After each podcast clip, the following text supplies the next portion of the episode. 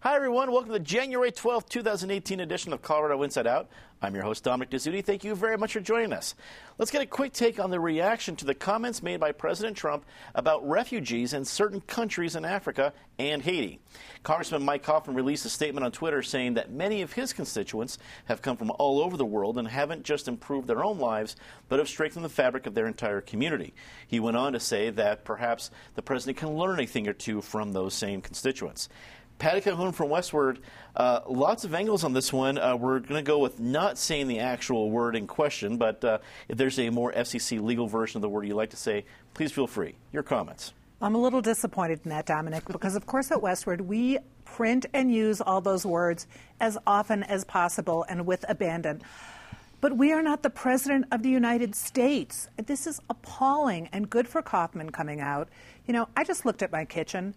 I know S-holes, and those countries are no S-hole compared to my kitchen right now, or shoals. I think we can start calling them for short.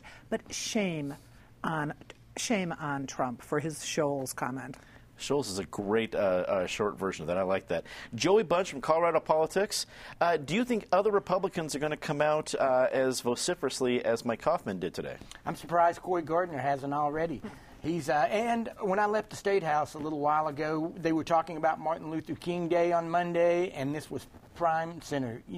State Representative Joe Salazar, who's running for Attorney General, teed off on it. But moreover, what Mike Coffman said is true. If you look at the African immigrants in his district, I've written a couple of stories about how they prospered economically and politically. So, you know, if people stand with the truth, they're not going to stand with President Trump on this issue. Mm-hmm. I think you make a great point. There's been great reports. In fact, thanks to Patty, read the book The Newcomers by Helen Thorpe, and it went through a lot of those same stories to the students at South High School, and you walk away with a very positive impression of the folks she talks about. Penfield Tate, attorney with QTAC Rock, also a longtime state lawmaker. What is the correct and balanced reaction to this? I think it's easy to get both sides. What's the right balanced reaction? Acknowledge that Donald Trump is a racist and hope he can be educated. I mean, Joey's point was right. It's not just immigrants in Mike Coffman's district. It's immigrants throughout this country, regardless of the country of origin, who've worked and tried to improve themselves. And indeed, that's the history of America, where immigrants come here from other countries and work hard to support themselves and raise a family and to move to the next level of success possible based on their ambitions and desires. One could argue that there's no difference between some of these other countries and parts of rural West Virginia or other parts of this country where infrastructure is depleted, dilapidated, and there are no jobs. And that's what makes his comment so troubling, because it's clear it was racially motivated. And at least it's clear to people in communities of color. And I think it's clear beyond that base, because I was with Joey. I was up at the state capitol, too, for the MLK celebration, and you could hear all of the legislators on both sides of the aisle expressing their dismay with the president's comments. Michael Fields joins us with Americans for Prosperity. What do you think about other Republicans? Do you think we're going to get some more reaction? And what do you think of Mike Coffman's response? Yeah, I definitely think that you're going to get more Republicans come out, and I think Cory Gardner will, if he hasn't already, you know, put out a statement on this. But these are the kind of issues that Coffman really takes advantage of to show how he's different in his district. I mean, his district is a true swing district with a lot of immigrants. It doesn't surprise me that he's out there, out front, saying these things, and it's one of the reasons why he wins his elections, wins by a pretty wide margin, because he really listens to his constituents. Mm-hmm. Let's get to it. Governor John Hickenlooper delivered his final State of the State address this week and urged lawmakers to, quote, giddy up. Focusing much of his speech on rural Colorado, he highlighted equitable access to broadband, the need to address the opioid crisis, and transportation infrastructure. There's a lot of hard words in one topic. Patty, let's get to Governor Hickenlooper's last State of the State address. What did you think, and what about the giddy up?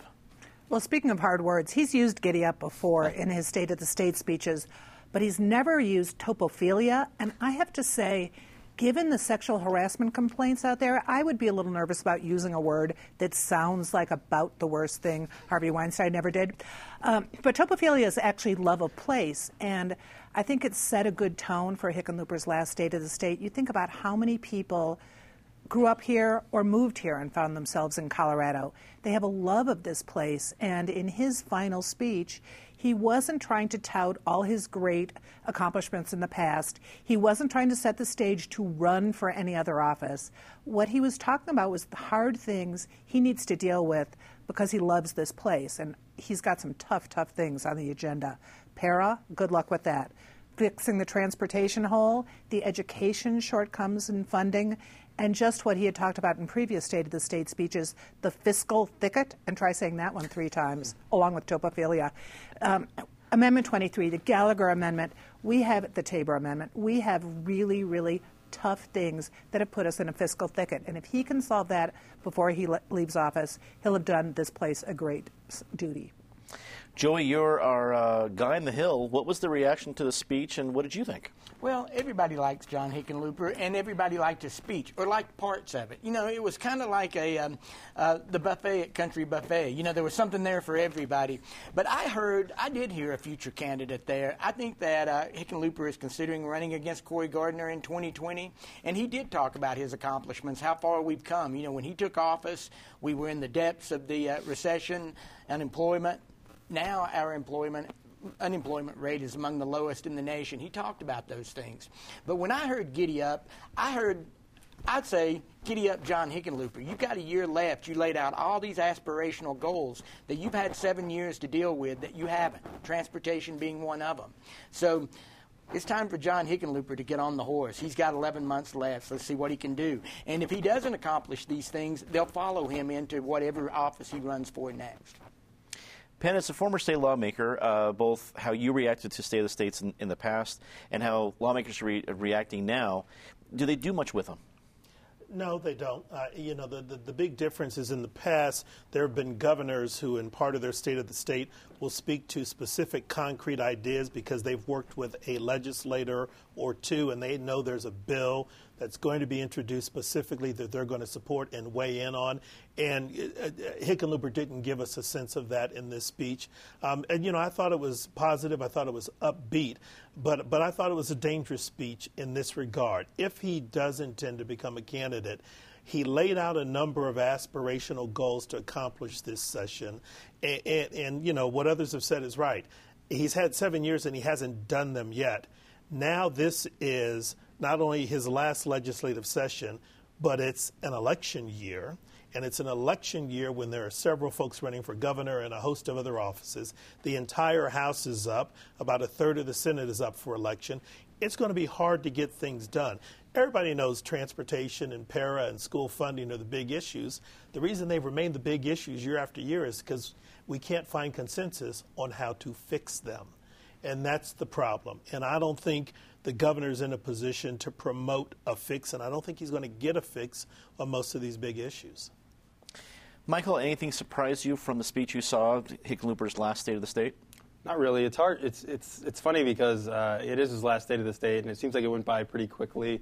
I was going to make a joke about you know, how it makes me feel old, but with this group, I'll pass on that. Thank you. Good call, by the way, Mike. No problem. No problem. I think these speeches are always interesting because you know you kind of have the inspirational stories and comments. You have the talk about bipartisanship, and then you kind of have the red meat sprinkled in, which is really what people focus on for the next 118 days. I think the speech was a lot about Governor Hickenlooper's legacy and talking about how great Colorado is in a position. There are these other things that are struggling, but the economy's pretty good, unemployment's low. He talked about that. But personally, I think some of the reason why things are going decently well is because of some of the stuff that hasn't passed that his party has pushed. They tried to undermine Tabor. They tried to do 2 tax increases, curtail some oil and gas development, and also push for single payer, a lot of them. And so, you know, I think if you look at it, if you remember back in 2010, they put these billboards across the country that said, you know, had President Bush and a miss me yet sign. I think if one of these extreme Democrat governor candidates win the election, you'll have Republicans out there you know, with Governor Hickenlooper's picture saying, "Miss me yet." Someone is writing down that idea right now, Michael. That's a good point. The Colorado legislative session kicked off Wednesday, and transportation was the word of the day in both the House and the Senate. Among the other words that made headlines were Speaker Chrysanthi Duran's comments about making the Capitol a safe place to work following the recent claims of sexual misconduct. Joey, you were there. I imagine awkward was another word of the day because it just had to be. You were there. What do we need to know about this first week of the session? Well, it's all tied together. You know, that building runs on relationships, and right now there are a lot of frayed relationships in that building. Transportation, they've been frayed on transportation for a while. You know, we had Senate Bill 267 last year. They did put some money, I think $100 million, that they can leverage up to $2 billion over the next 20 years. But we had a whole special session on that, and nobody mentioned it in their speech. My colleague Marianne Goodland framed it as the flaming bag of poo that nobody wants to stomp on, so which has nothing to do with an asshole. But, you know, transportation, both sides are spoiling for a ballot, but to take this to the ballot. You know, the Democrats are counting on the Denver Chamber of Commerce getting a sales tax on the ballot in the fall, but Republicans want to lock $300 million a year in the state budget and bond against it long term. And they'll have to take that bond issue, the permission to do that, to the ballot. So ultimately voters are going to decide this, but I don't know that legislators are going to be able to decide this. You know, the Republicans want that in the Senate, which just means that the Democrats who lead the House are going to kill it. Anything that the House puts out, which I don't think they're going to put out anything on transportation this year, it's just going to get killed in the Senate. So where does that leave us? Sitting in a traffic jam. Sadly, I think you're very prescient on that one, Joe. I think you're right. Penn, a split legislature, an election year, a governor on, he's not a lame duck governor yet, but he's awfully darn close. Is anything going to get done this year? He's a lame duck governor. We need to go ahead and say it. It's happened. Things are going to get done, but I don't think the big issues are going to get done. And Joey's right. The place does run on relationships. And I visited for a while today for some of the MLK ceremony and everything. And what I found fascinating was how the mood is impacted both in the chamber and in the lobbies. People interact with each other differently. It's a very stilted feeling because people are careful about what they say and what they do. And to a certain level, that's appropriate. I mean, you ought to mind your manners, but it's minding your manners on overdrive. And that doesn't make for good legislating because the conversation is stilted and sometimes it isn't candid or clear enough in terms of where you want to go. And at the end of the day, the problem with the transportation situation is Republicans in the Senate want one thing, Democrats in the House want another. I don't see them coming together to reach a compromise because that's a campaign issue. And the chamber may push something that gets on the ballot, but I'm not convinced what they push is going to fly with the public. They've had this habit recently of pushing these various initiatives that just don't resonate with the community because they, and well, we've talked about people feeling dislocated and displaced because of gentrification and because of development happening to them, not for them. If the chamber's not careful, that's how a transportation initiative is going to be perceived. Seems like the chamber would take some good lessons from the whole green roof initiative. Well, I don't want to call it a fiasco, but yeah, that blew up in a variety of faces in Denver just this last fall. Michael, do you think you're going to see anything of substance come out of the session? And if it doesn't, I mean, we can talk around here. We think it's an election year. We're cynical about it. But if nothing comes out, does that come back on Hickenlooper, or is that just politics? People understand that. I think it's politics. I agree that probably not much will get done. The two big issues, para being one and transportation being another. Para, I don't really see. I mean, there's a lot of bills out there. There's a lot of people talk about it, but I don't think anything actually gets done. Transportation is an interesting one, and I think the dynamics have shifted a little bit. I think if you look at it, so the budget went up $2 billion this year. Governor Hickenlooper comes out with his budget, and then $250 million more comes in after tax reform happens. And Governor Hickenlooper said 150 of that should go to transportation. The Republicans, as Joey mentioned, want $300 million to go to bonding for this. But I think the dynamic of that conversation has changed because in years past, the Republicans have said, prioritize the budget. And then the question back to them is, where do you cut? Well, now the money is there. And the Democrats last year had said, we need a new source of revenue. Well, the revenue's sitting there. It just came in. And so I think, really, the Democrats have lost the media on this. At the time, the tax increase was losing 57% were against the tax increase when they did polling. That was with the media on board. That was with everybody at the legislature on board. I think now the media is going back to the Democrats and saying, okay, the money's there. Why aren't we moving on this? And so I think if there is a ballot issue, if the chamber pushes one, it'll lose by even more than that amount. Patty, what have you seen? We have seen and talked about and been both cynical and optimistic about a lot of sessions. Are you cynical or optimistic about what we've seen so far? Well, amused, I have to say, because I went to a legislative event on Wednesday, and when Penn talks about awkwardness, you haven't seen anything like it. I mean, like handshakes that were 10 feet apart. No hugging, except maybe a couple women would hug each other just because it was funny. People are just acting unbelievably stiff, and I would say stupid. You know, it's pretty simple what to do. Do not be a shoal. Do not treat people horribly. Be a professional, be a pro.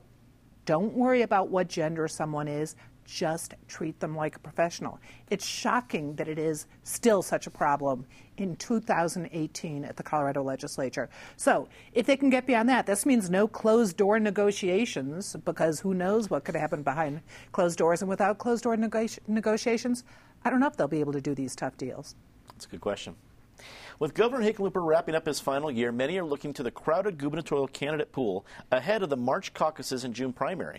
According to ColoradoPolitics.com, Democratic candidate Mike Johnston is set to announce he's raised close to $1.5 million in 2017 and is the first to report his numbers, or I guess would be the first to report. Penn, is $1.5 million enough to scare off any of Johnston's Democratic opponents? No. Jared Polis has a bigger purse than that, and he hasn't scared anyone off. In the primary season, dollars alone aren't going to scare folks off, particularly on the Democratic side of the aisle, I don't believe, because you're playing a different game. It wouldn't surprise me if Johnston raised a lot of money, and the footnote is most of his money has come from out of state. So that's where he's been focusing on raising his money, which isn't going to necessarily translate to Democratic votes in state. And it'll be interesting to see when the primary, as it develops, if he takes a hit for raising all of that money out of state. Wow. Because that's the possibility, you know, that there's always insinuations about outsiders trying to influence Colorado politics. And given the national climate with the Russian probe and everything else, that may have more legs this campaign season than it has in the past. So, no, I mean, I don't know how much money it'll take to win a primary, but I don't think money alone is going to determine that. Some Democrats are worried Jared's got more money, but a lot of Democrats will tell you they don't think Jared can win a statewide race in a general election. So a limitless pocketbook may not be the key to this. Michael, what do you think will be the key? I mean, you have a lot of different Democrats from a lot of different backgrounds, none of them backing down yet. What's going to be the element? Is it endorsements? Is it money? Is it something different that the other opponent's going, oh, boy, that impresses me? What is that tangible statistic we might be able to follow? I think it's a base of support, and I think Polis has that in a way that Mike Johnston doesn't. And I would disagree. I think Polis did scare off the best candidate the Democrats had, and that was Perlmutter at the time. But Johnston, obviously an impressive quarter for him. I actually think he'd be the best general election candidate of the people who are in the race now because he's charismatic, he's smart, he's getting around the state, but he doesn't have that base of support. And I think money is important, but it only to a certain point. Walker Stapleton just had a great quarter, but you know, if it's a six-way primary, Tom Tancredo is going to come out with the win there. And I think similarly, you know, Kerry Kennedy's, you know, raising some decent money too. Johnston does. But I think Polis kind of has that Bernie Sanders support that'll push him over the top. But to Penn's point, I think he's going to struggle in the general election. This is not a Trump territory in Colorado at all. But, you know, can you paint Jared Polis as, you know, even more out of touch than Hillary Clinton? And that's going to be the key come November. Patty, what do you think we're seeing from what we've seen so far from Michael Johnston? Well, he's an impressive fundraiser, and it's going to be a numbers game in this election, but the numbers aren't the money numbers because Polis does throw that off. He's got endless amounts of money. Social media numbers, you can, without as big a budget, you can still have a big impact, but the real numbers game is going to be how you divide up the votes between 6 candidates or 5 candidates in the primary. That's the numbers game, and both Polis and Tancredo have solid fractions of the electorate that probably will not change, and if they show up at the primary, it's very possible we will have a Tancredo-Polis election. It would be fun for this table, but holy smokes, that would be pretty historic for Colorado. Joey, is there any scuttlebutt, for lack of a better word, on the Hill of when these things come up? Because Michael Johnson's still popular on the Hill, I would imagine, and there's still a lot of folks probably trying to pick their sides up there. What's been the reaction so far? Well, you're absolutely right. We've got 9 Democrats, 9 Republicans, 6 good candidates in each primary, 3 who could possibly win statewide on each side. You know, I don't know if the answer is money. You know, if the answer is money, then the winner is Walker Stapleton in my book. He's raised $1 million this quarter, and he only got in October. And you look at the deep pockets that his donors are, you know, who they represent, some of the name brands in Colorado politics and business. And it's not just the money that he's raised, his campaign has raised. He's got a PAC. You know, Walker's going to report about $1 million this quarter when the numbers come in next week. You know, he put about $250,000 of his own money in up front, but he's raised $750,000. Michael Johnston's been in for 2 more quarters, and, you know, there's Walker right in his rearview mirror. But as we've said around this table, you know, well, look at 2014. Hickenlooper raised $5.4 million. Bob Beaupre raised $1.7 million. Jared Polis can find that in his seat cushion. So, you know, throw that out the window. But, you know, I think, as we've said, it's going to be momentum, it's going to be Bates, it's going to be the number of people in the primary. There's just a whole gumbo of factors that's going to decide this governor's race, and I don't know that we know what's floating on the top of that soup yet.